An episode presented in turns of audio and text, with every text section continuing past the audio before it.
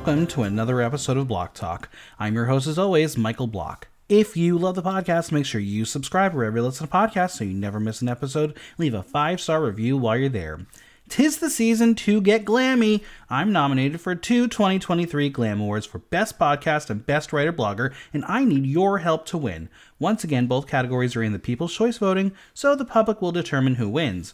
All you need to do is go to glamawards.net, click the tab for People's Choice, and vote you might only be allowed to use your email once, so you better tell all your friends, family, enemies, hell, even tell that dancing diva at the bar, the cutie slinging the drinks, and the DJ spinning the tracks. And I repeat, tell everyone. Oh, and while you're at it, visit my Instagram and click the link tree to find out how you can support the pod by donating or buying merch. Now, what you're about to listen to is an episode that I've been holding on to for a while. Why is it only being released now? Well, Daddy was busy! A lot has happened since this interview was conducted, so be sure to follow this bitch to fill in the blanks. And as always, follow me on Instagram, Threads, and TikTok at Michael Block Talk, on Twitter slash X at Block Talk NYC, and visit theaterthenow.com for latest news, reviews, and interviews.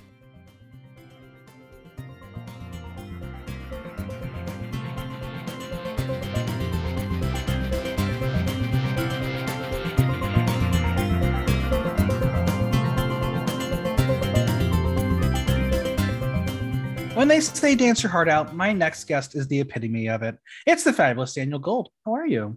Hi, thanks for having me. I'm good. Just enjoying this little morning glow. Right? It listen, uh, most of the time I don't wake up before noon, so this is a treat. You're very you're you're welcome. Well, thank you for giving me the honor. I, am very excited to have you um, because you, you've made such a name for yourself in New York nightlife over the past couple years. Well, thanks. I, I try, you know, give back to the community and everything. And, and we're going to talk about just that. Um, but before we get there, it's always important to learn about you. So I love to start at the beginning and ask you, where are you from? So I'm from, I'm Texas born and mm-hmm. Jersey raised. I'm from a little town in Texas called Tyler, Texas. And then mm-hmm, mm-hmm. up and I moved to Jersey until I left to go to Boston. And now I'm in New York. Um, all right, let, let, well, let's start Texas. Then we'll go to Jersey, then Boston, because I have roots in two of them, and I know about Tyler, Texas, because I wrote um, I wrote a musical once, um, and there was characters that were uh, originally from Tyler, so I'm familiar with the um, the town. Wait, I'm actually screaming because anytime I say Tyler, Texas, people just stare at me blankly like I have seven heads. And I'm uh, like, so I hit, I wrote a, a, little musical that was part of NYMF um, in 2017 called the Goree All Girl String Band. Um, mm-hmm. About the Goree State Farm and the the band, the the female um, string band that came out of it during the times of radio, uh, yeah. and one of the characters originally was from Tyler. Oh, well, there you yeah. go. Um, memories from there um, because I was so young, but I was mm-hmm. old enough to learn how to speak there. And then basically, when that accent started coming in, we moved to New Jersey, which is why no one can tell where I'm from. From correct. I mean, I'm from New Jersey, and I think I have a, a, a pretty neutral um, whatever. Though when I did go to school in Boston, um, it was when I learned that I say the word water weird because I say water. Um, I don't say the in New Jersey, we don't say the intermediate T's. Oh yeah, water, water, water, enter. Water. See, now I'm thinking about it too much, so you're gonna right? have to catch me off guard at some point. now, now, where in New Jersey did you grow up?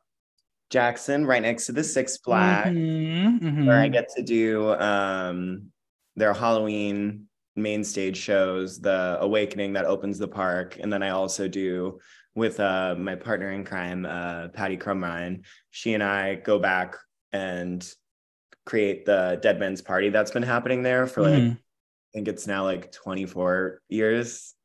So I'm like, oh. I couldn't even tell you the last time I was at Six Flags Great Adventure. Um, but it, it's a staple when you are from New Jersey. You have to go there for at least one like school trip or or camp trip or something it was actually my first job. My first job when I was 16 was actually dancing in the show that now me and Patty are creating for them every year. So do you, do you have a favorite ride there? I really love Superman. I'm not mm-hmm. a big, I'm not a crazy ride person. Like Kingda Ka, I went on once, But then I heard the horror stories of like when you go up and then it shoots back. And I went, mm-hmm. no, man, I'm not doing that ever again. And there are some roller coaster aficionados who beg for that to happen. And they want that experience. I say, I am not playing with death. If that's your prerogative, right. baby, that's for you. Good for you. Not for me. All right. So from New Jersey to Boston, what brought you to Boston? School. Just school Where'd for two years. I went to Boston Conservatory and mm-hmm. I was studying to get my BFA in contemporary dance with an emphasis in jazz um, composition or composition. I didn't decide because I didn't end up finishing college. I left to go out on tour. So, yeah, it was a do pretty short experience. Do you feel it was the right decision for you at the time? And now I still would not change anything. If I could just cut those two years out of going to school, I would. Or actually, I did get a lot better my freshman year. I'm just not a school person. I'm a big believer in like practicing like your craft in mm-hmm, more mm-hmm. practical sense. I learned so much more being on the road and being on these jobs with like veterans like who've toured before on my first job. And then when I started working around the country and on music videos and all that stuff, everything I learned was on the job and through the connections that I made. So yeah. it's one of those things where I'm like, it was the perfect time, perfect place. I've contemplated going back to school for playwriting, and mm-hmm. I thought, am I actually going to learn anything, or am I going to make the connections for after I graduate?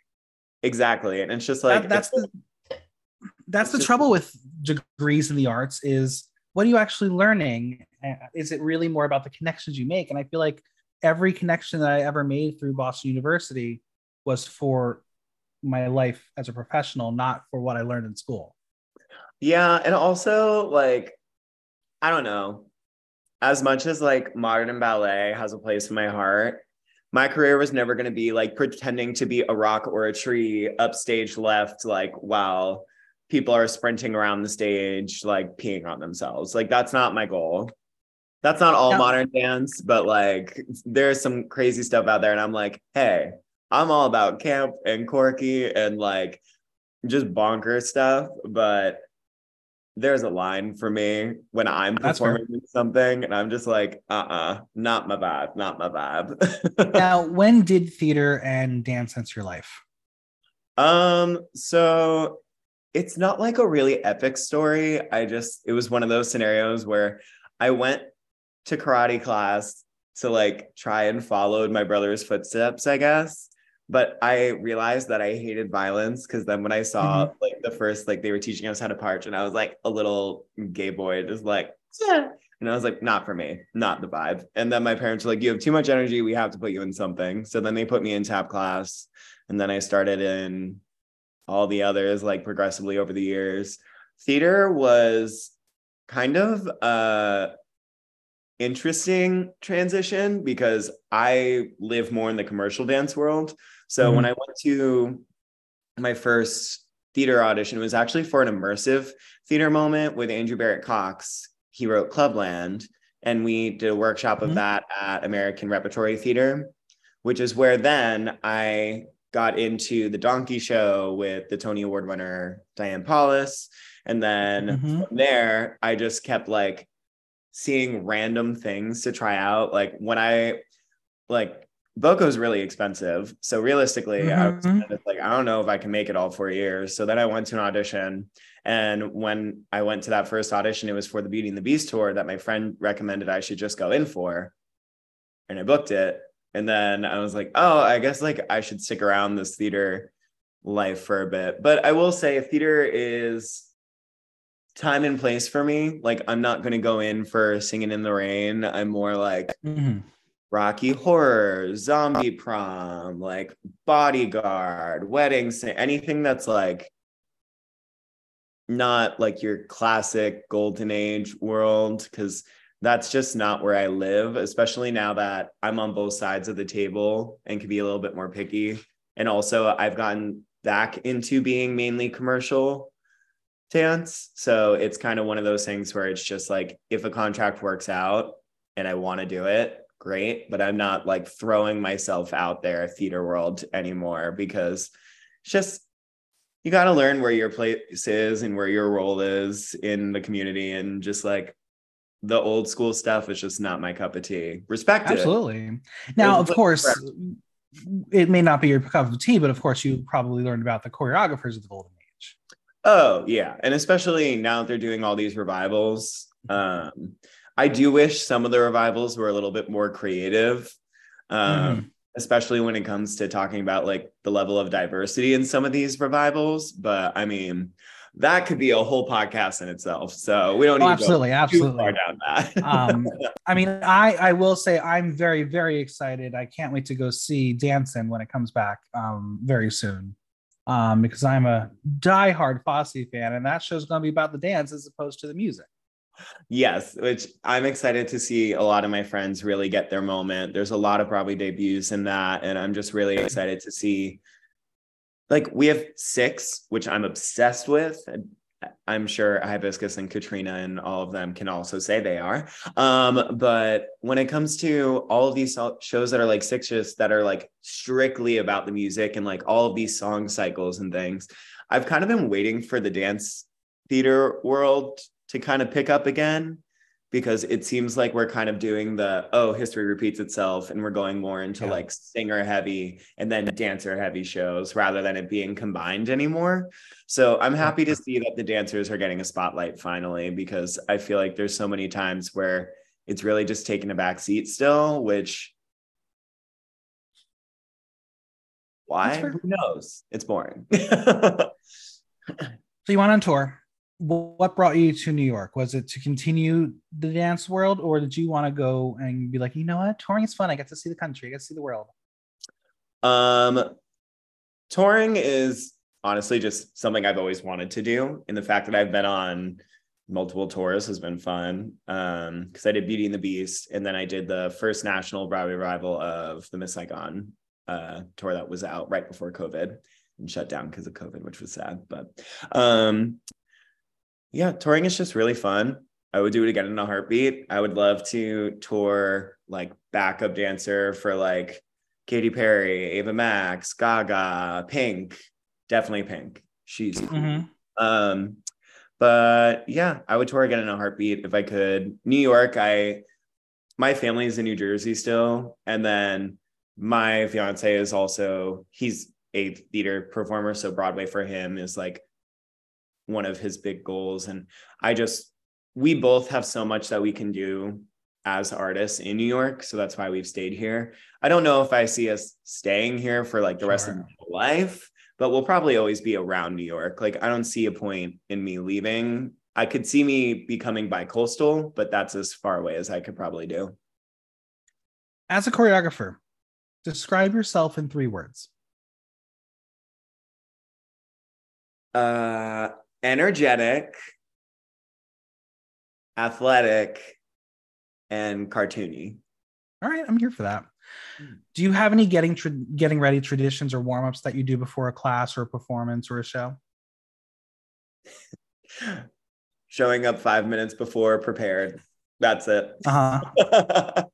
Are you someone who is actually always like on time, late, or or because as a theater person, I was always as a stage manager, I was like, if you are not early, you are not on time. Okay, so I think being too early is actually a waste of time, in my mm-hmm. personal opinion. I think you should be early. I think like five to 10 minutes, fine.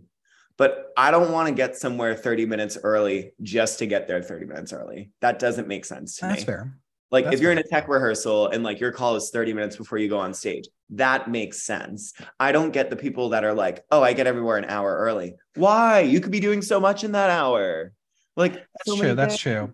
Um, I I think I have always been terrified of the MTA. So I'm like, I'm going to buffer extra time because I'm not going to let those motherfuckers have the advantage on me. Fair. I do always try. I try to always leave um, 10 to 15 minutes of a buffer beforehand. That's why I'm like, eh, if I get somewhere 10 minutes, I don't mind. But also, I am a big wanderer where it's mm-hmm. like sometimes if I'm going somewhere I've never been before, I have to give myself a little extra time because even though I know how to read a regular map, for some reason the iPhone map really throws me off. And like I'll just be walking three avenues over and be like, wait, that's not correct. Who are some of your inspirations as a performer? Uh, I have a lot actually. I'm really inspired specifically from it's very random, but a lot of anime because mm-hmm. I really love the way that those artists paint their pictures and the way that my brain works is I feel like I see flashes of photos of concepts in my brain so quickly. It's kind of like a stop motion picture in my brain. Um, but then it's just finding the through line in between. And one thing that I've always loved in anime is like the fight scenes or like the travel scenes where you see like all of these frames going so fast. And I'm just like, work. And I want that's essentially like where I pull a lot of like how fast I go and how energetic and athletic it is because I love virtuosic movement. Um, and then I'm also really inspired by more so local artists than mm. I am like known names. As far as known names go, I'm really inspired by Pink. I think she's epic. I think she's one thing that I always strive for is any project I'm on, I want it to be better than the last.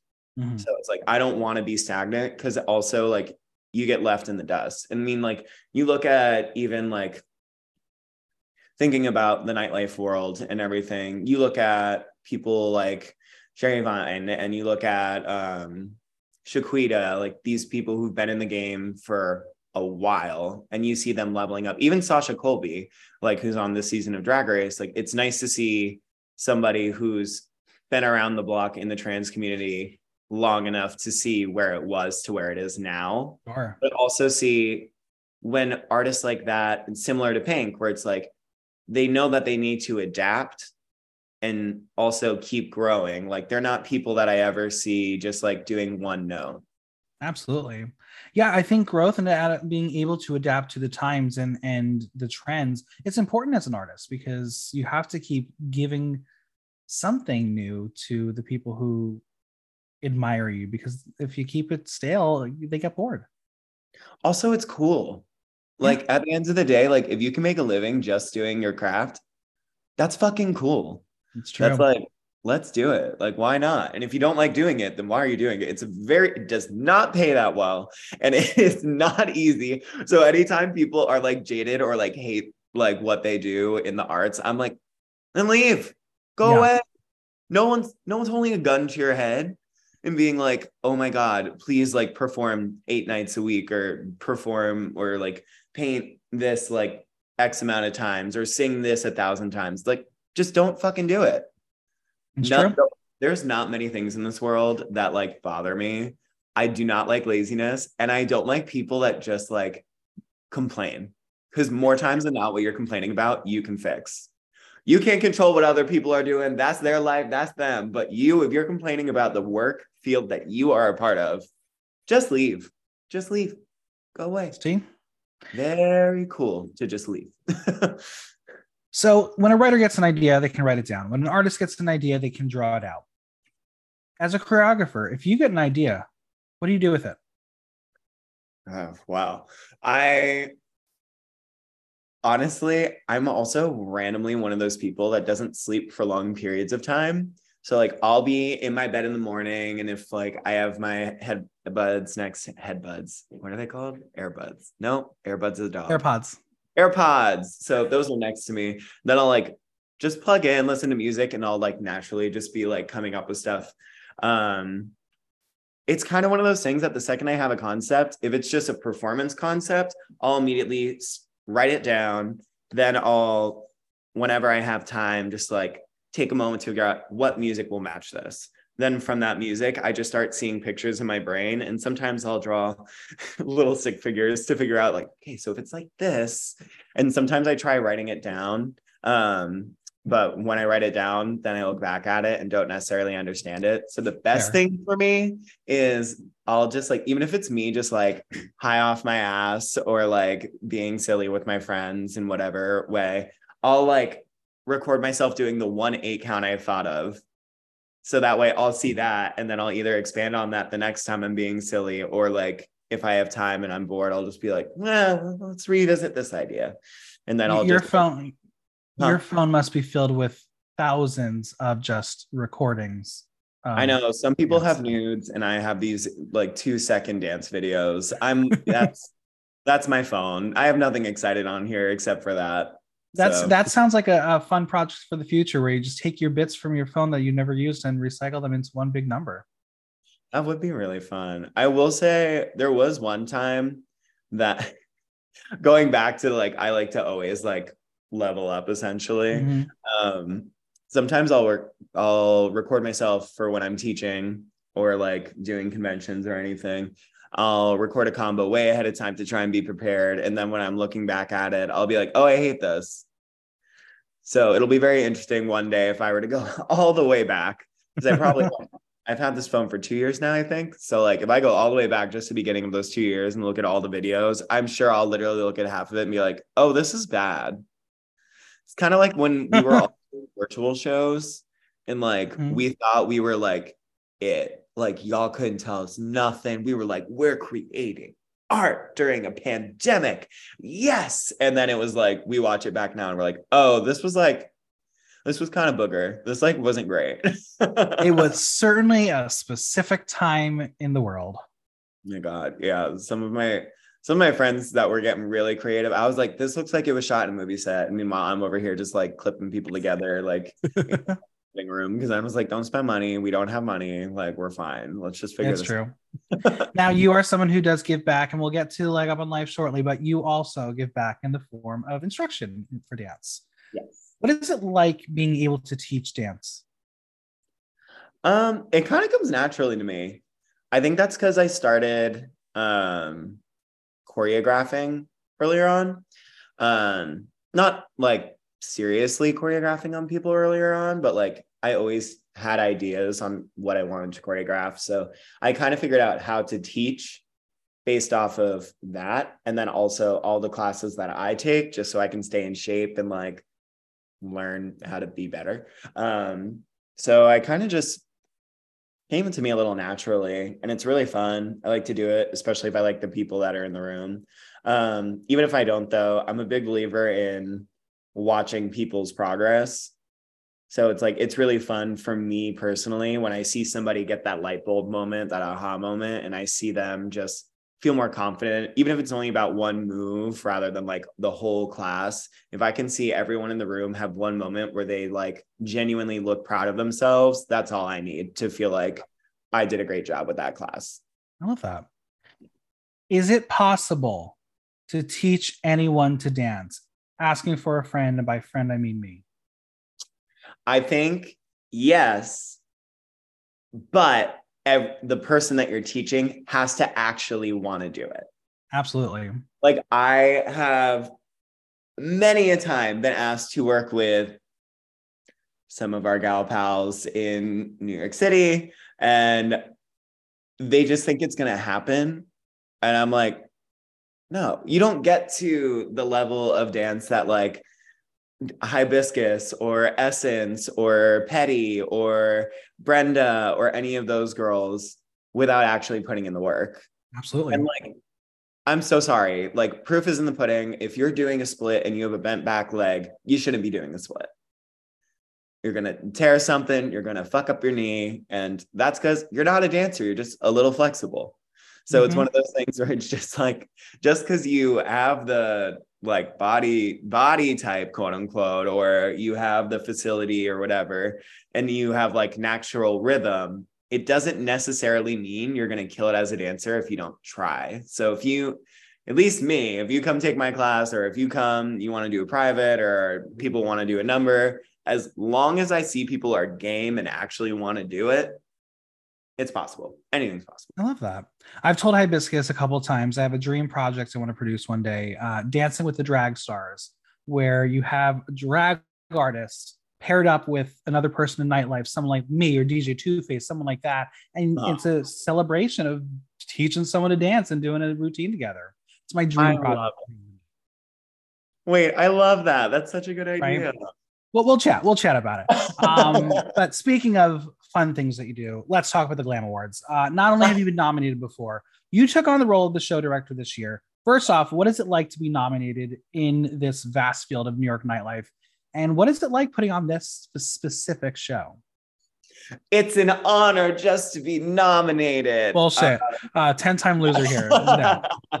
I've lost twice. So, um, but getting nominated is really nice. Um, I'm also not somebody that like really heavily promotes mm-hmm. anything. Um, I'm not a big social media person. I'm good at promoting when I'm teaching. Actually, I forgot to promote that I'm teaching today. LOL.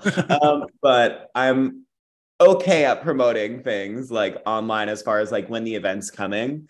But both times we were nominated for Night of Life for Best Nightlife Event. I I didn't really post anything. People just did it because of their experiences with it, which felt mm.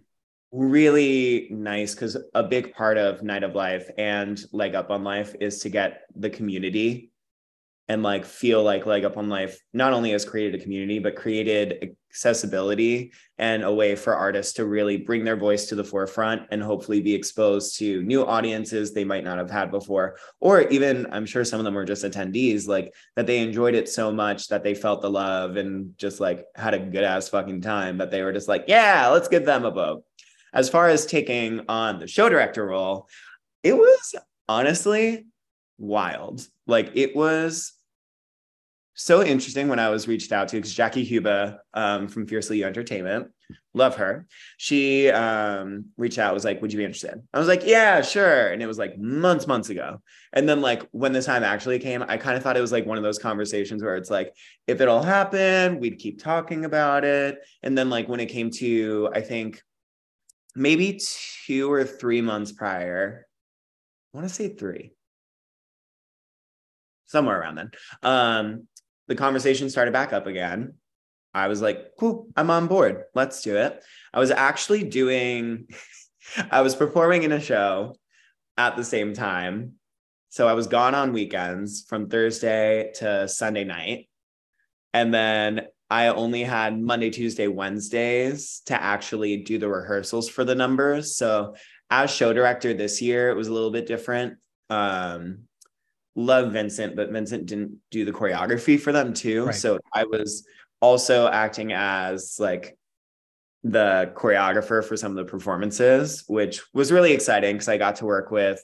Um, I've never actually worked with in a choreo choreographer, dancer, queen moment with Egypt or Brenda. Brenda, I actually met through the dance nominee number. Mm-hmm. Uh, I got to work with Jace Vegas for the first time, which was also lovely. Um, and then Jackie Cox is a dear friend of mine, so it was great to work with her again. But um, it was just really fun. And nightlife is a community that has welcomed me with open arms, and also I have so many friends involved in nightlife that have become my family that I just I felt like it just made sense for me to do it. Um, everything has bumps in the roads, like always, but my goal was just to make it a night that the community can walk away feel like they were properly celebrated. Everybody's time was respected. That was a part of it and even attended it.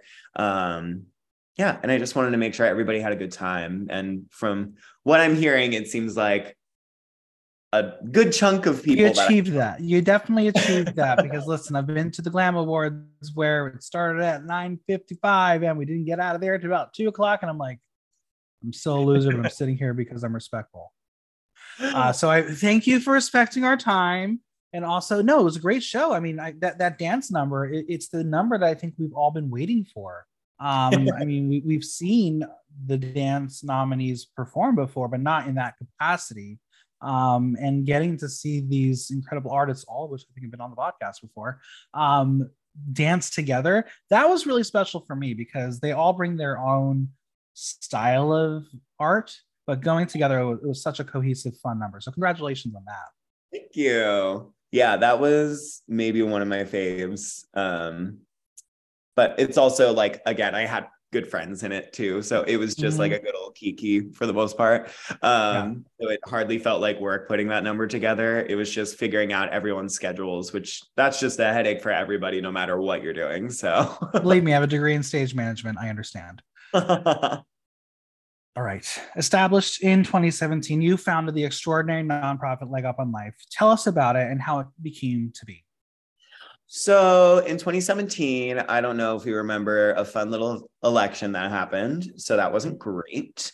Um, and prior to the election, I had been doing random little pop-up classes where it was like donate what you can $10 um, i did like a bunch of like i would be a part of a lot of benefit shows or people would bring me in to do like a number for like a random gala but then when i was random bar mitzvah at my synagogue my dad's a rabbi um, you had to do some sort of community service and i wanted to find a way to bring dance into activism couldn't figure that out because I was 12 and you don't know what the fuck you're doing when you're 12. Right. But, um, then 2017, I kind of figured out, oh, well, why don't we do a one day class for Dancers Against Cancer?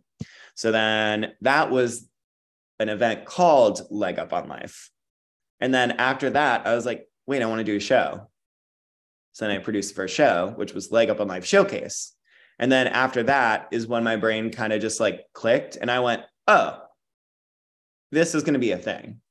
So then I just like started coming up with different show ideas. We did Matriarch, which was an all female identifying artist um, showcase that raised money for Planned Parenthood. We've done Queens for a Cause multiple times, which a lot of your guests have been a part of. Um, then Night of Life is our big one, which happens twice a year now. We've done virtual ones lol during covid that raised money for our inaugural inaugural inaugural show which was virtual to celebrate us becoming an official 501c3 um, which is the tax deductible status that you need to be an official uh, official nonprofit um, so you don't go to jail. Um, and then yeah it just like kept snowballing and it felt I don't know why I said something clicked and I said I was going to start producing things. That makes it sound like I had a big epiphany. It was just literally after the first show, something clicked in my brain with all these different ideas I had. Um, so I just found different ways to bring them to life up until COVID hit. Um, I hadn't been under a nonprofit status or anything like that, but it was just under the Leg Up on Life umbrella. And then I made the jump to make it an official nonprofit during COVID because what else was I going to do um, aside from smoke weed, drink, and watch whatever TV show reruns Cam and I were really wanting to do. so we did that. And then, yeah, it's just the more ideas I have, the more the shows grow and the more money we've raised. The next night of life is actually on Monday, the 27th. And we're, I believe we're over $40,000 just from Night of Life towards the Trevor Project. Um, all of our events are for different LGBTQIA plus or BIPOC organizations, research centers, health centers, community centers. Um, but right now, the big one is Night of Life. And then Queens for a Cause is going to be coming back in the spring at a more elevated level. It's going to be more of a production show, um, still different from Night of Life because Queens for a Cause is only for um, drag artists, singers, um, and they all get like I think we said four to six dancers. So it'll be fun because it'll be like little mini production numbers, but it'll be at an actual venue rather than just being in a scenario of like everybody does one or two numbers and that's it. It's going to be everybody does a solo number and then a production number and it'll go towards uh well it'll go towards a charity that will be announced soon.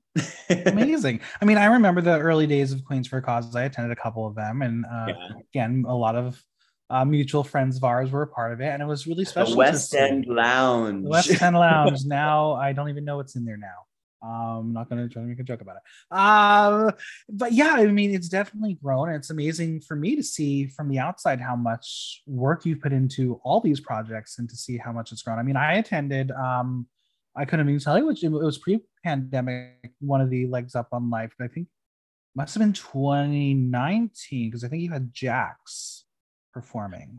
So that one was yeah. at so so that was yes. Night of Life yeah, it was Night of Life at Sony. She did the 2019 spring. Mm-hmm, mm-hmm. Or no, Easy 2018. Times. Because yeah. that's also when Essence made a little appearance. Right, right, right, right. Yes, yes. I re- yes. Uh, because I remember the two of them freaking the fuck out what they were gonna do. it was the um, first night of life at Sony Hall too. So that was right. kind of uh that was like a big the before times. The before times. So obviously Night of Life is the big one. Why is this one important? Because again, it's not just drag artists. You have drag artists there, but it's more about the choreographers and the dancers. For you, why is this the big one? Well, not to like correct you, but I try and make it so it's big. Night of Life is really my baby, and it's more just mm-hmm. to focus on celebrating life and art in general, which is why the headliners are musicians, drag artists, and choreographers. And then all the dancer submissions um, we give to all of the headliners for them to pick, um, which I know is very different from a lot of other scenarios around the city. But we, I would say, out of the submissions of dancers, we used, I believe, 40 to 50 new dancers to the show, which is exciting. But um, we also have a lot of brand new headliners. Katrina Lovelace has never been in it before, and she's going to be doing it. Adriana Trenta is going to be doing it. Um, who the full House of Assassins is going to be doing it. Um, except I think Kimmy is going to be in Florida, so it's going to be the five of them without Kimmy. Um, I can't figure out who's part of the House of Assassins on a given day, so good luck. Uh, it's Cockman, it's Boudoir, it's Yasmin, it's Brie, and Kimmy and then Gaga is the last okay. one, so it's six. Um, because Yasmin and Brie just joined. Right, right, right. Um, but yeah, it's the six of them, but only five of them will be at Night of Life. Um, love Kimmy. It's just she can't fly up every single time. Something of course, happens. of course. it's a surprise when she does come up now. Exactly. And then Neon Calypso, who's my dear friend, mm. has done it a couple times. She'll be co-hosting with me. Um, and then musician wise, we actually have, oh, and Hibiscus is like a staple essentially. Um, and then musician wise, we have Bella DiNapoli from The Voice. And then we have Lamarco, who's an amazing Black queer artist. And then we also have, um, oh my God, my brain is blocked. You got a lot of artists. I mean, go to the Lady website. There we go, Lady Pepper. Um, so I try to make sure that the spotlight is as much on them as it is the choreographers, especially because they all come up with their concepts. They all bring them to life just like the choreographers do. Um, it's just the reason that there's more choreographers involved is because in the headliner listing, it doesn't show who's doing collaborative numbers. Sure. Like I do my own separate number, but I would I think three of the choreographers that are listed are actually collaborating with the musicians. So it's one of those things where like it looks like it's a more dance heavy thing, but it's just because every number in the show is some type of production number. Sure. And Night of Life is also just incredibly special to me because it's for the Trevor Project, which is an organization that without their resources, I can't confidently say that I would be here today just because of how much they helped me when I was younger, because I was bullied to the point of death threats, like people leaving threats on my phone, people leaving stuff at my doorstep, people like just writing horrible things. Like I was doing some not great things to my body to try and deal with that. And then I did have a few attempts um, at suicide, but it's organizations like the Trevor Project that have given me and a lot of other queer youth um, the resources and honestly just the communication to get the help that they need. Um, so they're really special to me. So that's another reason why. And plus, it's lucky number seven. So mm-hmm. let's look new shit. So we're trying to break in and get um minimum of I'm hoping like four to 450 people there. That would be an amazing turnout. Um, because then we also have over 100 artists involved. So it's like, I want to make sure that if they're donating their time and talent and energy, I want them to have Sony Hall packed, which absolutely it does. If people want to get involved or donate, where should they go? You can go to Leg Up on Life on Instagram, or you can reach out to me, uh, DJ P Gold, on all my social medias and message me, and I can send you the direct link. So that way you don't have to futz around with the link in bio, finding everything in the site. But yeah, just either reach out to me or reach out to Leg Up on Life on Instagram because uh, either myself or one of the board members will answer back nice and fast. Amazing. Now you have worked with Rue Girls or future Rue Girls in many of your events. Yes. Um, are there any current Rue Girls that you've yet to work with that you would die to have as a part of um, Night of Life? I would love to have Loosey LaDuca, who's on this season, mm-hmm. because I've been friends with her for a decade. Um, but as far as people that I don't know that I would like to work with, um, I would die to work with Widow Von'Du. I am honestly obsessed with Widow. Um, I really love Jaidynn Diore Fierce also. Okay. Yeah. Yeah. Yeah. I feel like she is so underrated and I do not understand why. Um, Ben de la Creme, Jinkx Monsoon. I would love to work with Brooklyn Hytes. Mm-hmm. Um, Jax and I have always wanted to actually do it like something together as opposed to her doing a solo number at one of my events. I would love to just collab. And like, even if it wasn't Night of Life, like I would just love to work with these queens because they're such brilliant artists. Um, I mean, granted, she is overseas, but I also really love Divina De Campo. Um, so do I so much. And I would love to work with Landon Cider. I mean, I know now I'm drifting into more Dragula world because that's fine. I kind of am obsessed with Dragula a little bit more than the race. But um Landon Cider, actually, that's not true. I think it's just because I just rewatched Titans. I'm like in a rewatch phase right now. Okay, okay, okay. It always switches depending on like literally what I'm now, watching. Now, let, let, let, let's pause this for a second. What rewatching Titans? Are you feeling any better by what the fuck we watched for an entire season? I loved the season. I'm not gonna lie. I really loved the season. I do think I was a little confused by some choices that were made by some of the artists. Um, the, the only, judges. The only real thing that I was confused about was the ending. Just like we're walking down a hall.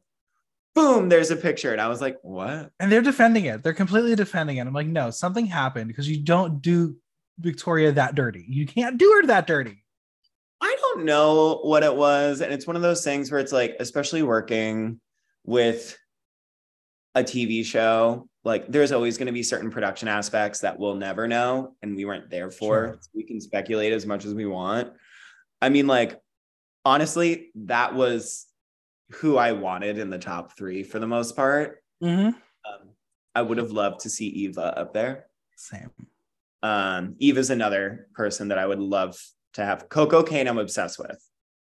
Now, I gotta be real. Coco Kane, if she were to all of a sudden be like, hey, I've seen your benefits online or something like that, can I be a part of one? Or even if she just wanted to come to one, I would literally be like, yes, 100%, anything you want. I am obsessed with her. Um, I'm, I really love Landon Cider. They're also just such a nice person. When I was on a gig um, with Jackie, we were doing this little Christmas Queen, not little, uh, we were doing a MMP Presents Christmas Queens that they did the pay per view thing for. And um, they were sharing a dressing room. And, you know, not everyone is like very warm to dancers and like respects everybody. Mm-hmm. Landon, hands down, one of my favorite people I've ever met on a job. Not just that. like a drag race situation or Dragula situation, but like fully like as artists go, I have like a very short list of people that I loved meeting and the respect level. And Landon Cider is like towards the top, hands down. Oh, I'd also like to work with Raja and Delta Work, and that's that's my list. I love was- it. I'm here for it. Hey, listen, you have experience doing videos and and the beauty of what mainstream drag race has done is has allowed these queer voices to bring their actual voice to music there's possibility for you to collaborate with all these people because they are bringing music to the world. So keep it out there, put it out there. It will happen. Yeah, I mean, I'm also really lucky to have so many queer artists in my life already. Like the fact that I get to, I've gotten to work with Laguna so many times. She's pumping out music, I feel like nonstop. Mm-hmm. Um, Jace Vegas, I just worked with at the Glam Awards, but Jace is hustling. Like mm-hmm. that is somebody who's pumping out music, pumping out tracks, pumping out also like so collaborative. I mean, here, here's what I would say. I love Jace. I've known Jace forever. Um, it was really cool to see Jace have a focused performance mm-hmm. because that's not what Jace usually does. And to have Jace have dancers that actually supported their act, brilliant. And that's the thing Jace was missing. So you helped that. And it was nice too because Jace brought in three of their dancers. So Evan, um, Jeff, and Jules were Jace's dancers from previous jobs. And actually, Evan, Jace, and Jeffrey all have their show at, I believe, Rebar on Thursdays. Mm-hmm. Uh, so, listeners, if you want to support local artists, check them out. Um, but they were all great to work with. And it's just nice because the energy in the rehearsal room for me, I always want to be a good energy whether it's something is not necessarily going the way we want or like a concept's not going exactly how we wanted to execute it or a picture in my brain is just not feasible excuse me feasible with the bodies i have i need a good energy because again art's really cool but it can mm-hmm. be really stressful if you put yourself in that scenario and i i like to do my best to steer even if it's starting to go downhill, like bring it right back to the positive. And that's actually one thing that I've really enjoyed about a lot of the queer artists I've been working with and have some fun projects that are coming up with. Um, Neon Calypso is another one. Definitely keep an eye out. She's got a lot of amazing things coming. Um, but yeah, and it's really cool to see, like, for instance, there's so many new nightlife artists in Night of Life that I cannot wait for y'all to see Katrina, Adriana, and Kiki's numbers because they are doing stuff. They're bringing themselves to the performance. They came up with the concepts and everything, but they're bringing it to another level for this. And like, I'm just very excited for people to see these three new nightlife artists bring something new out because it's gonna gag y'all. now, you said uh, Queens for the Cause is coming back in a new way. Yes. Um, you can pretend and say, "Oh my god, I don't, I don't know." No spoilers, but we love to keep it local. Are there any local drag artists that you're excited to collaborate with in the future? Oh, absolutely. I really want to work with Brenda Darling again. Hands down, one of the best people to work with at MIC. Mm-hmm. Hands down really enjoyed working with her. Um, I also would love to work with Egypt again after we did the dance nom number. Again, really great to work with. Also, just a friend. So it's like nice to see a friend. But there are a lot of people that I don't necessarily know aside from in passing or kind of in between. Um, really, really vibing with Sasha Vanguard. Mm-hmm love what she brings to the table. Um, I also really, really love Mr. Email. Mm-hmm. Really would like to work with them. I um, who else? I mean, as since it's somebody I'm always going to want to have after working with her, the little bit that I have. Um, but I'm trying to think of people I haven't worked with sure. before. Um, Brie Bordeaux, mm-hmm. I would also like to work with. And then there's so much Brooklyn talent. I would love to get a chance to work with the Cake Boys. I would love to work with Sweaty Eddie, especially seeing some of their stuff out there that they're doing at like House of Yes with I like I said cartoon was one of the three words that I use. I just love what they do. I think they're so brilliant artist wise. Yeah. Um and then yeah, I would love to get some burlesque artists in there. I really liked the energy from Jack um, at the Glam Awards backstage. So I I have to say I've not actually gotten to see them like in their prime yet, mm-hmm. but I'm hoping to make it down. And then Megami, love to death. Did a gig with her in New Hampshire, but haven't worked with her on any of my leg up stuff yet. Um, but I am 100% going to be going over to my little cosplay queen and seeing if she'll jump on board too. Let's play a little game. It's called this or that. I'm going to give you two options. You're going to pick one. I can't wait. Day or night? Night. Uber or Lyft? Lyft. Tea or coffee? Tea. Pokemon Scarlet or Pokemon Violet? Violet. Heather Gay or Lisa Barlow? Oh, Heather Gay. Mary Cosby, Jen Shah. Ooh, Mary's just the right amount of crazy and delusional for me. Erika Girardi or Dorit Kemsley? That's not even Erika. That's not even contest. Taylor Armstrong or Brandi Glanville? Ooh. Brandi. Definitely Brandi. Kim Richards or Kyle Richards?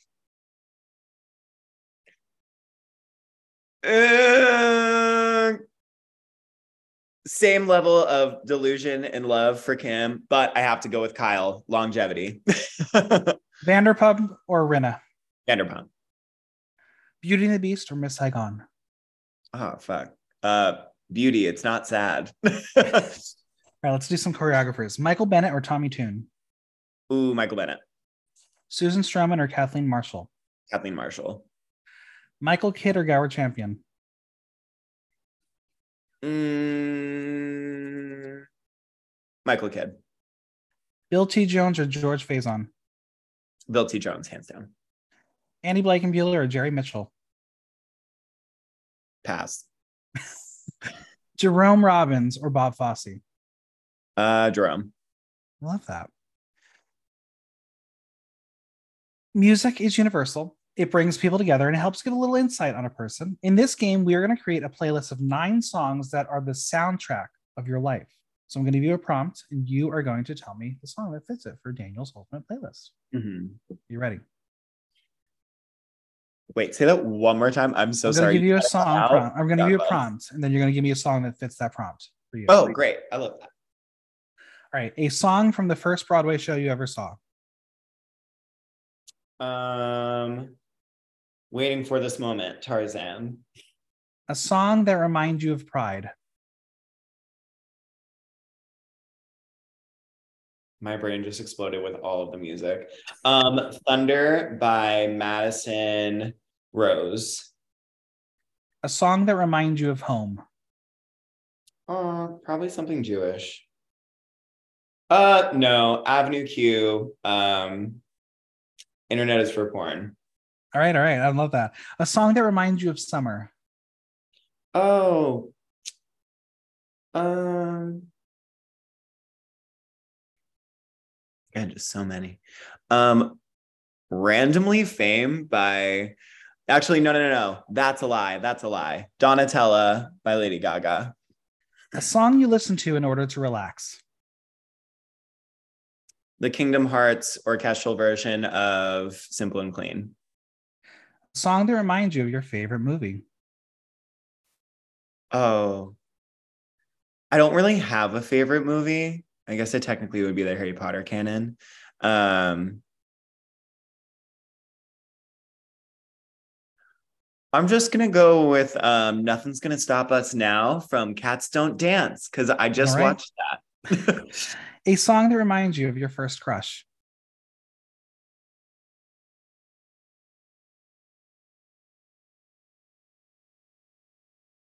God, my first crush.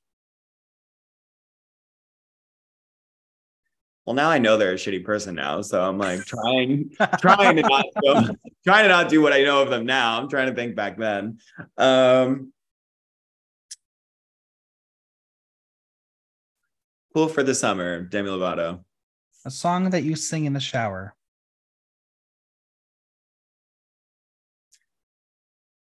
A lot of Whitney. Uh, Let's go with either Queen of the Night or mm, Million Dollar Bill. And the song that made you who you are. Oh my God, too many. Let's see. I feel like that just depends on like the mood I'm in, to be completely honest. If I were to go with right now, maybe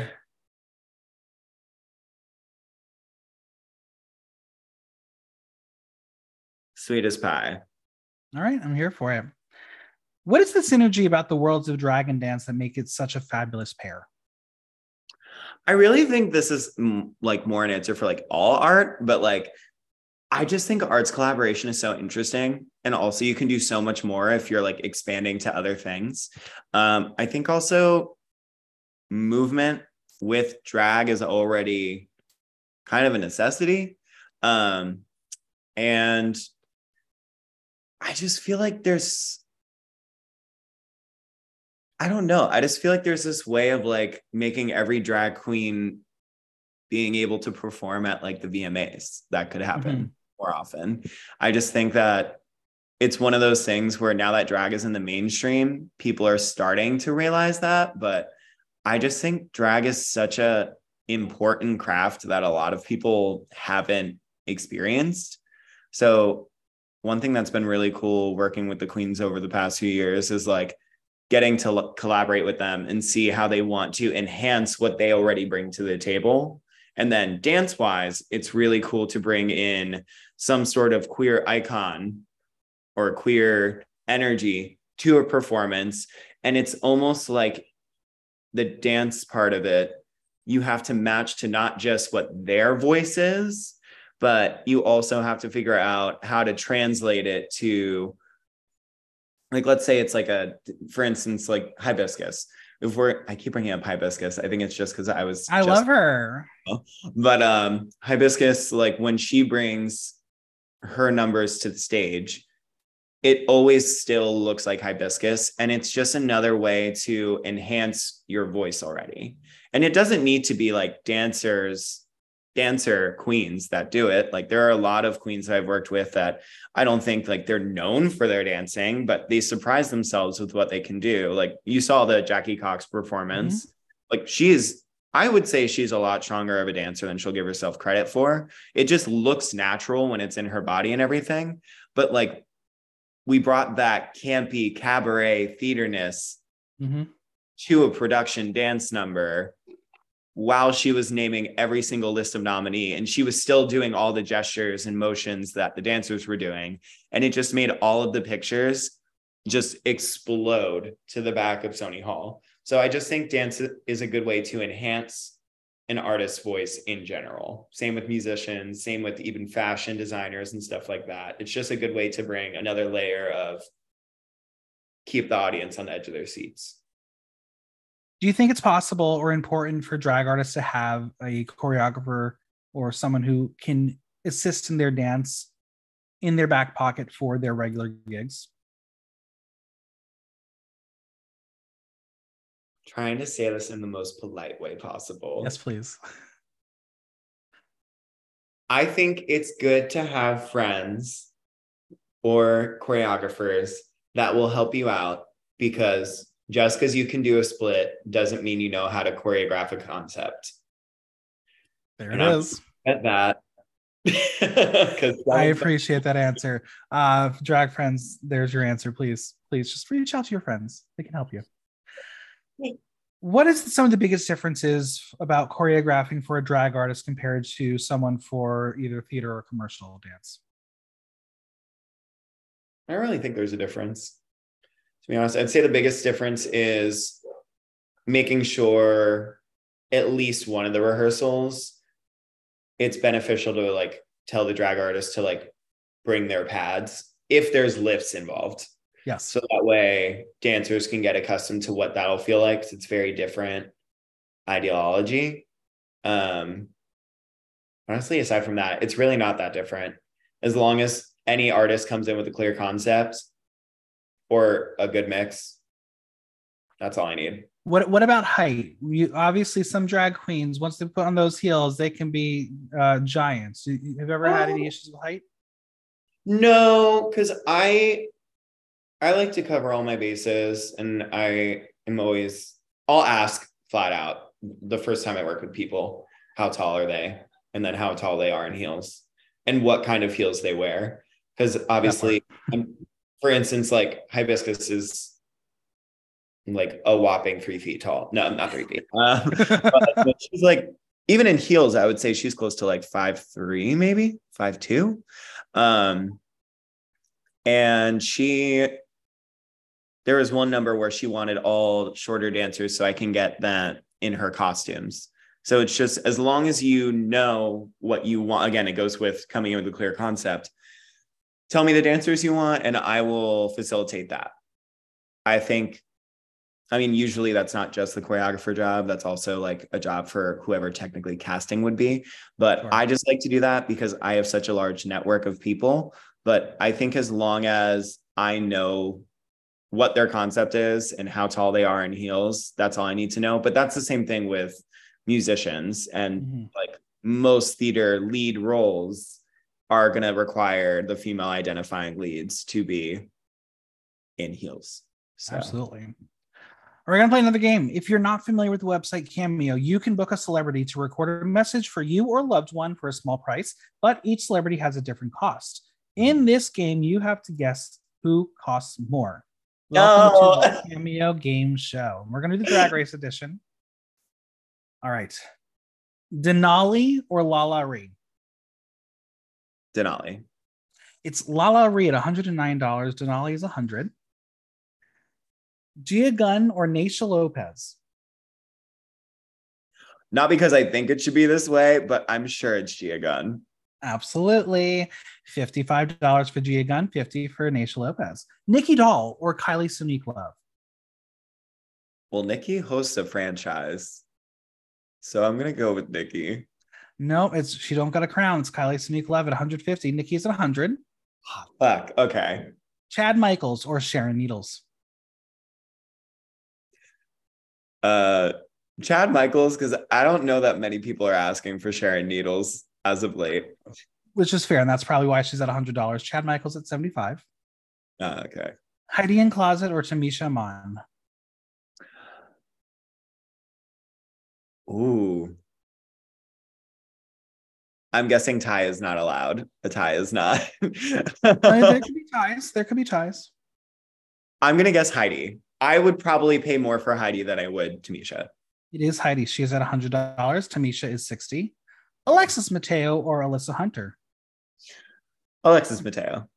That's true. $50. Uh, Alyssa Hunter, 45 Jasmine Kennedy or Kerri Colby? Kerri Colby. Kerri Colby's correct. $77. Jasmine Kennedy, 75 Deja Skye or Orion Story? Deja. That's correct. She's 30. Orion is 25. Oh, Mrs. going back, Deja's another queen that I want to work with really bad. I saw her on tour this summer um, when she literally had to fly in because um, Cameron Michaels was sick, and her number was wild. She can play. Yeah, she's amazing. I want to work with her really bad. uh, Mrs. Kasha Davis or Darienne Lake? Oh, uh, I love them both. I'm gonna go just for the fact that she made it further on the show, Darienne Lake. That's true. $74. Mrs. Scotch Davis, 25 Vivacious or Jasmine Masters? Jasmine Masters. That's right. $40. Vivacious, 36 Alexis Michelle or Dusty Ray Bottoms?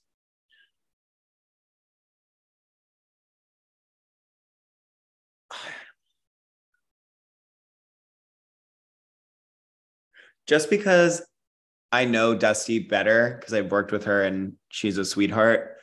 And I don't know Alexis. I feel like Dusty would keep it low so people who like are her fans from all of her Trevor project and conversion stuff. Since I know a lot of queer youth probably watch that, I would say probably Alexis more, Dusty less, so people could afford it more. It's a tie. They're both at 44 $45. Great. Good for them. uh, Angeria, Paris Van Michaels, or June Jambalaya? June Jambalaya. It's actually Angeria at $80. June is at 50 Tammy Brown or Ange- Angina? Tammy. No. Yeah, Tammy. Tammy, sixty dollars. Uh, Angina is 40, uh, 50. Robin Fierce or Irene Dubois?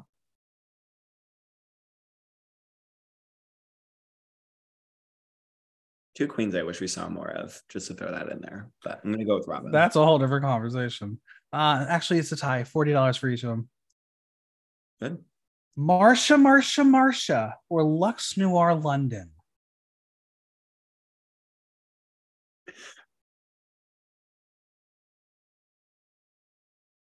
I who I think price themselves higher or who yes. I would pay for more money. Who price themselves higher? Oh, I think Lux. It's actually Marcia at fifty dollars. She got a dollar up on Lux, who's at forty nine. Oh. She probably was like, "I'm going to do more than you." Uh, and finally, how much can you get a Laguna Blue cameo for right now? Oh, I don't know. I like don't know what like fair pricing is because I've never. I don't know cameo. Um, I'm gonna take a shot in the dark and say maybe 35. Listeners, she's a superstar on the rise, and this price reflects that $65. Okay. Y'all, she's gonna listen, that's gonna be low soon. She's gonna she's she's exploding. Wait, I'm now. so confused by these price points. Somebody did $24 and then listen 66 what? they, they can set their own prices. It, it's a fun fun little place it's a fun little land. There are random ass people on there. Lindsay lohan's on there. 500 bucks to get a lindsay lohan um cameo. For 10 seconds of saying hey happy birthday. Like like great business model what? right? I know right you put people on far too high of a pedestal. That's all this is proving to me. yeah. What makes New York City nightlife so special? Well, one, I do think it can be okay. So I think it could be more special if it was as celebrating diversity in the community as much as people claim it does. You can find yes. a little bit of everything, but I do think it is kind of bullshit that drag kings and burlesque artists, I feel like, have to try that much harder um, to get in. But what I do think is really positively special is you really, there is in New York City an array of artists that give you anything that you could want. I just wish the nightlife community was as open as it tries to say it is. That's just reality yep. of it's I true. think a lot of POC queens are kind of in the underrated world when they should be a little bit more respected. And I also think one thing that's kind of wild to me is like the level of delusion that some people have in New York, but it also makes it so fun. I feel like to mm-hmm. be involved in the arts, you have to have a level of delusion. But I will say, compared to other places in the country, one thing that New York fiercely can take the crown of is the level of delusion. It's amazing what we have in nightlife. I think you can only find a certain, like the number of fierce queens and kings and just nightlife performers in New York, I think is a different level. But that being said, other cities like Chicago and Milwaukee and Seattle also in Hollywood are also starting to rival New York a little bit. It's true. I mean, speaking of delusion, if ever there was an issue or, or trouble or a true crime podcast, if the if if the text messages between myself and Jim Silvestri ever got released, oh boy, oh boy, we'd be in deep shit trouble. the two of us and we we are the delusion checkers. Be warned. We we will check people's delusion. Oh my god. I Where mean, do you see this? If you're going to put yourself out there that way, right?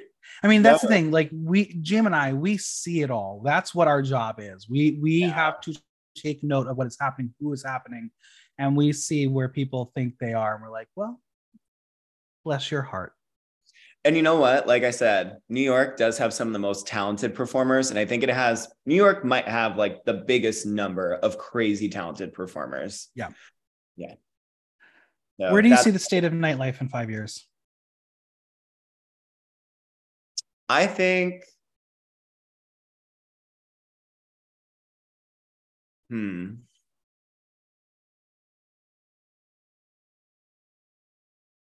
part of me feels like there's going to be like a really big shift. Are you talking specifically New York nightlife or you mean nightlife in general? In general. Um what I hope happens is more drag artists aside from just queens get the spotlight. Um, I do think there are so many drag artists right now, which is great. I'm hoping in five years that there will be more opportunities for the influx of people that there are in nightlife now compared to what it was five years ago. I think COVID birthed a lot of COVID babies um, in the drag scene, especially um, and burlesque scene. That I think I'm not trying to say that a lot of them are going to be quitters, but like I do think numbers are going to go back down a little bit because mm-hmm. the people who did it during COVID thinking that they are it, realizing now that we're performing live and not online, um, some of those people are turning up and showing out. And then some of them are realizing, oh, this is harder than I thought now that we're like doing the thing. It's so true. I think I hope there's more opportunities and I hope we peter out the lazy people. I gotta do our favorite game, everyone's favorite game. It's time for tea time where you're gonna spill some tea on some of your favorite friends, collaborators, board members, people you work with. I don't know, maybe you love them, you hate them. We're gonna find out. So you're gonna spill some tea on some drag artists you've collaborated with. Are you ready? I'm ready. All right, let's start off with um, Coco Taylor. First off, one of the funniest people. Um, mm-hmm. I think she also just Coco is one of the few people that fully can walk up to me, be like, "You need this." So I'm going to do that for you right now. Or mm-hmm. when we're at like the leg up events, because she's one of our board members, she'll be walking around and always, she's so good about knowing exactly when is the time to actually like come up and ask something. Like if I'm running to put out a fire, she'll be like, Can I help fix that? Great. If not, she's like, Great, I'm going to find somebody who can fix that for you. Or let me take care of this. For, she's very, she's just so business savvy too, mm-hmm. which I truly just she's so smart and that is something that i personally really look up to her in a sense because the it's not even just like it's in everything like she's just smart with everything and the fact that her comedic timing is like practically unmatched makes sense to me because she's so smart yeah ever since she moved to new jersey i've told her you have to change your name to Coco taylor ham next up is janae sequoia I like that. That was good. Um, thank you, thank you. Janae, I love. I think Janae is somebody to look out for. 100%. I think she's really coming into her own. Like, even the fact that she's sewing so much, I think it's great that she's already getting like a handle of how to make outfits for her body. Um, and it's been really cool in such a short time to, well, now that she's been, she's not somebody that's been doing it for like a year or two. She's been in the scene for a little bit now, but Janae is one of those people that I remember judging her at Ultimate Drag Pageant to what she's doing now. And she's always had that spark. And it's just like cool to see her over the years. And just anytime I see her, like she's just always she's not lazy by any means. She's exactly what I was talking about, where it's like she is somebody that if she ever needs collaboration performances, I'm always down to help her out because she's lovely to work with. She cares about what she does, and she's just a genuinely good person. Shady can be shady. Mm-hmm, if you're like, mm-hmm. She will check you. I remember seeing her at a gig. Um, and she basically just there was a woman who I can't remember how she did it, but she like grabbed Janae's outfit and it like oh, no, ma'am. something. So, and when I tell you hosting skills, mama, she went right in, but did it in a way that was funny to everybody, where it was like stern enough that the girl clearly knew, like, I'm never doing that again. but then also everybody was getting a good kick out of it. And at the end of the day, what's hosting if it's not getting the audience on your side? It's true. And she's just again another one I love, and I will work with any day of the week. Her and Coco. Next up, Neon Calypso. So Neon and I know each other from Boston. She and I have had many a sleepover, many a kiki over the years. She is like my sis. She will be at my wedding. Um, she is honestly and a true example of trans excellence, black excellence, and drag excellence. I think she has so many big things coming for her.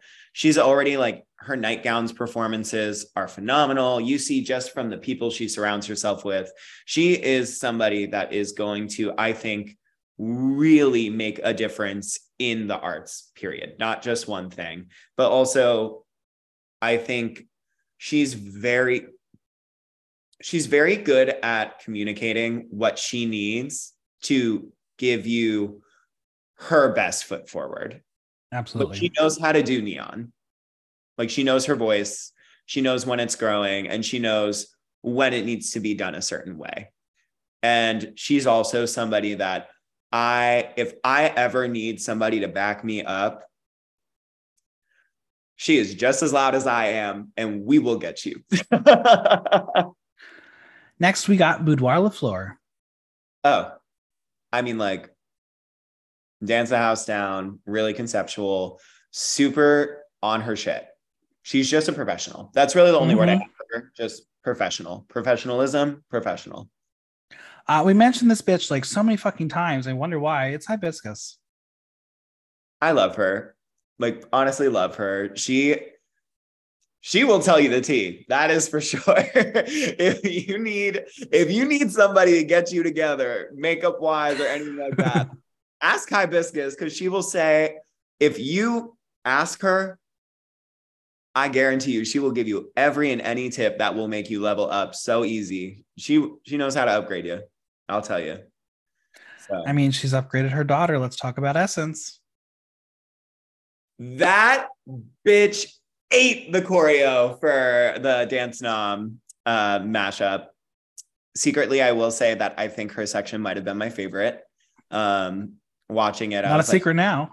uh, not a secret now, but eh, it's my choreo. I'm allowed to say it. Um, no, all of them did a great job, but I think Essence really, she just like did the damn thing. Like she pissed on that stage during her section, and she honestly is such a sweetheart. And I will smoke that bitch out any day of the week. Also, because last time we smoked each other out, we uh, got really fucking high and ate so much food. So I just need a lot of friends that. I can do that with. I can never get a shortage of friends that will do that with me. I'm sure the next person would do it with you. It's Jackie Cox. Uh, She's not a big smoker. no, what about edibles? I can see Jackie having an edible, having a great time. I don't think I've ever been high with Jackie. Oh, okay, interesting. Yeah, we've had some sips. Definitely have some. Of sips. course. Oh, absolutely. Um, super funny. She will. She's. I love that she just doesn't take herself too seriously. She's yeah. like very serious about not taking herself seriously, which I think is very interesting. Um, another one who knows exactly what she wants. Um, and she's got a very strong voice. Like, I feel like, not that this means she's not like sweet, but like, I feel like a lot of people, like, when they don't really know her, think that she would be very much just like, I don't know, just one of those people that's very easy to just like overlook or like not overlook that's a bad word um in a rehearsal room like oh like i'm not in charge if it's jackie's number is what i mean mm-hmm. so it's one of those things where i think that people don't give her enough credit for the concepts and execution because whether it's high budget whether it's low budget whether it's no budget she will always turn out a 100% Jackie Cox phenomenal performance. That's she true. knows how to get herself in her best light. I will tell you when we were when we've been in tech before, that bitch knows how to light. She says, I need light here. I need to not use this color. I'm wearing this. So let's stick to this color palette. And I'm literally like, it's that theater background. Yeah. And like when I, so funny. And also just like the silliest, like it yeah. gives very good hugs. Very good. Absolutely. Hugs. All right. It's the queen of the digital age now on RuPaul's Drag Race season 15, Marcia, Marcia, Marcia. um, so Marcia's done a few queens for cause.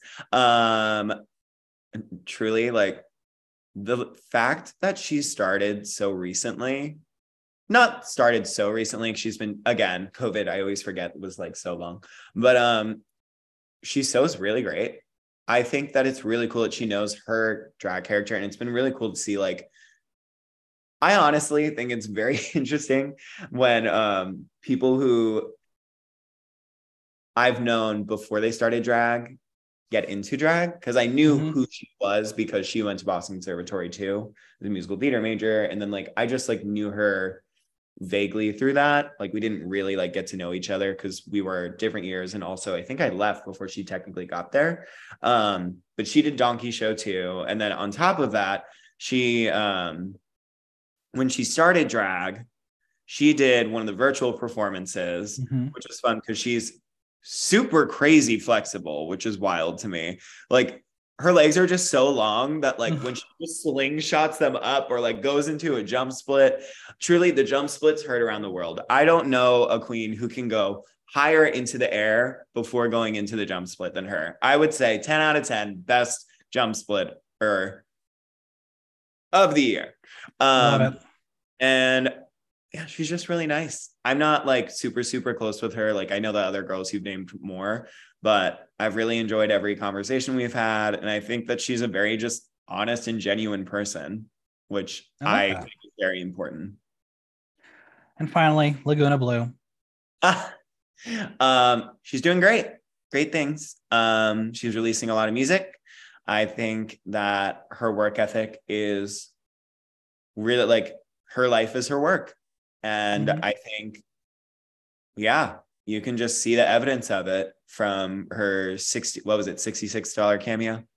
Yeah, uh, 65, 65. $65. I don't know why 66. 69 would have been a better number. Um, but no, you can just see like she is one of those people that I don't think needs a TV show to get where she wants to be. Nope, she's a superstar. She's always, she always has been a superstar. She always has been and it's just like really cool to see her finally getting the recognition that she deserves. And i'm she's one of those people that i'm excited to see like where she goes in a couple years. Absolutely. All right i got a big question for you. What's her yeah. signature dance move? Um i love a Shanae aerial to whip okay. out. Like i have to like throw a little party trick out there. Um I'm also a turner. So I would say either Shanae aerial, which is just basically a cartwheel with no hands for those of you who don't know the, the technical name. um, and then, yeah, I would say I can whip out like five or six turns or whack my left leg to my head. Those are my. I love that. Yeah. You've fallen down a rabbit hole on YouTube. What are you watching videos of? Oh, probably compilations of reality show fights or Bad Girls Club or random dance videos or video game videos. I love to watch video game videos. And I also love just watching animation. So like anytime okay. they do those cutscenes, I remember there was one time I granted again, I was really enjoying myself in that moment. But um, I watched like a plethora of cutscenes from a few video games that I like. I was like really like sad for some reason, and I went down a YouTube hole of like watching like sad like moments in video game cutscenes or like in um anime history, and I was literally just like, why am I watching this? I get it. I get it. I am very, very bad when it comes to rabbit holes on YouTube. Some of the most random shit. And oh, it also yeah. depends on um, uh, what state of mind I'm in. So it's very bad. Um, if I'm high, I love watching roller coaster POVs. It's my favorite thing in the world. It's so much fun. Wait, I love that. Oh, I also love um watching live competitions of the Pokemon tournaments. Mm, of course. I also yeah. love watching music videos, but that also might be part of the reason that I am on the creative side for so many music videos now. Um, I just love watching like all of that. It's great. Great. When I drop my first EP in um in my multiverse world sometime, you'll you'll get to do the music video. So it'll be it'll be called Call Me Daddy. Very fitting. I'm excited. Let's so I have it. I have my previous guest ask my current guest a question, and this is a question from Chicky Gorgina. Oh. If you wrote a book about your life, what would it be called? Hmm.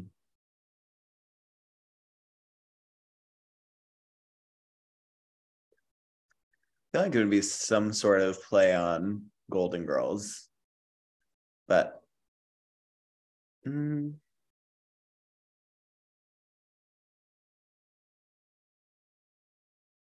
it's a tough question.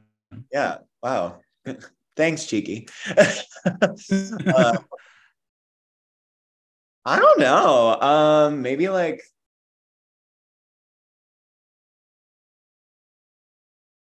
I mean, it would be like pretty cool to just do like gold, period. Like just like there it is.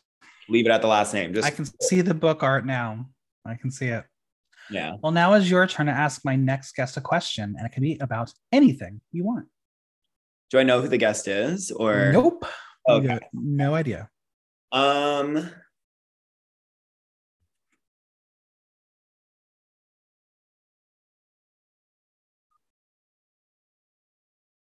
if you were playing hide and seek, where would you hide?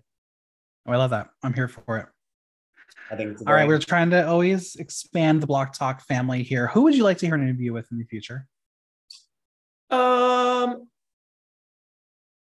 have you had Jace? I I have had Jace, but I'm gonna bring Jace back. I would love to see some of the burlesque performers that were back. I feel like Chartreuse would be really mm. fun to have. Really great energy backstage. Um, and then again, the Cake Boys were just like really lovely backstage. And I think you're really good about bringing in a lot of the new queens. So I'm trying to steer away from the them, but yeah, I would love to see. Yeah, all right, that's a good list. We got some good ones. Maybe Hanukkah. We're going with a queen. Oh, oh, she's been on. We we got that Hanukkah exclusive. Woof. She fun. She's a fun one. Yeah, she's she's football. We're about to do a gig together, and she's also in the list of one of my favorite people to work with, hands down. I enjoy her because when I message her a joke, she will actually laugh at it. And you All know, right. you just need people to laugh. exactly where can we find you on social media and Venmo? And again, remind everyone where to find Leg Up in Life. Uh, to find me, you go to at DJP Gold on Instagram. I have a TikTok, but I don't really use it. Um, and then for Leg Up on Life, just at Leg Up on Life or you can go to leguponlife.com. If you want a Venmo, it's Daniel gold five. And if you want to come to any leg up events or anything, just keep an eye on the social media. All of our stories always have the link to tickets or how to donate. So, yeah. Amazing. Well, thank you so much for being here. It was so much fun to have you. Of course. Thanks for having me.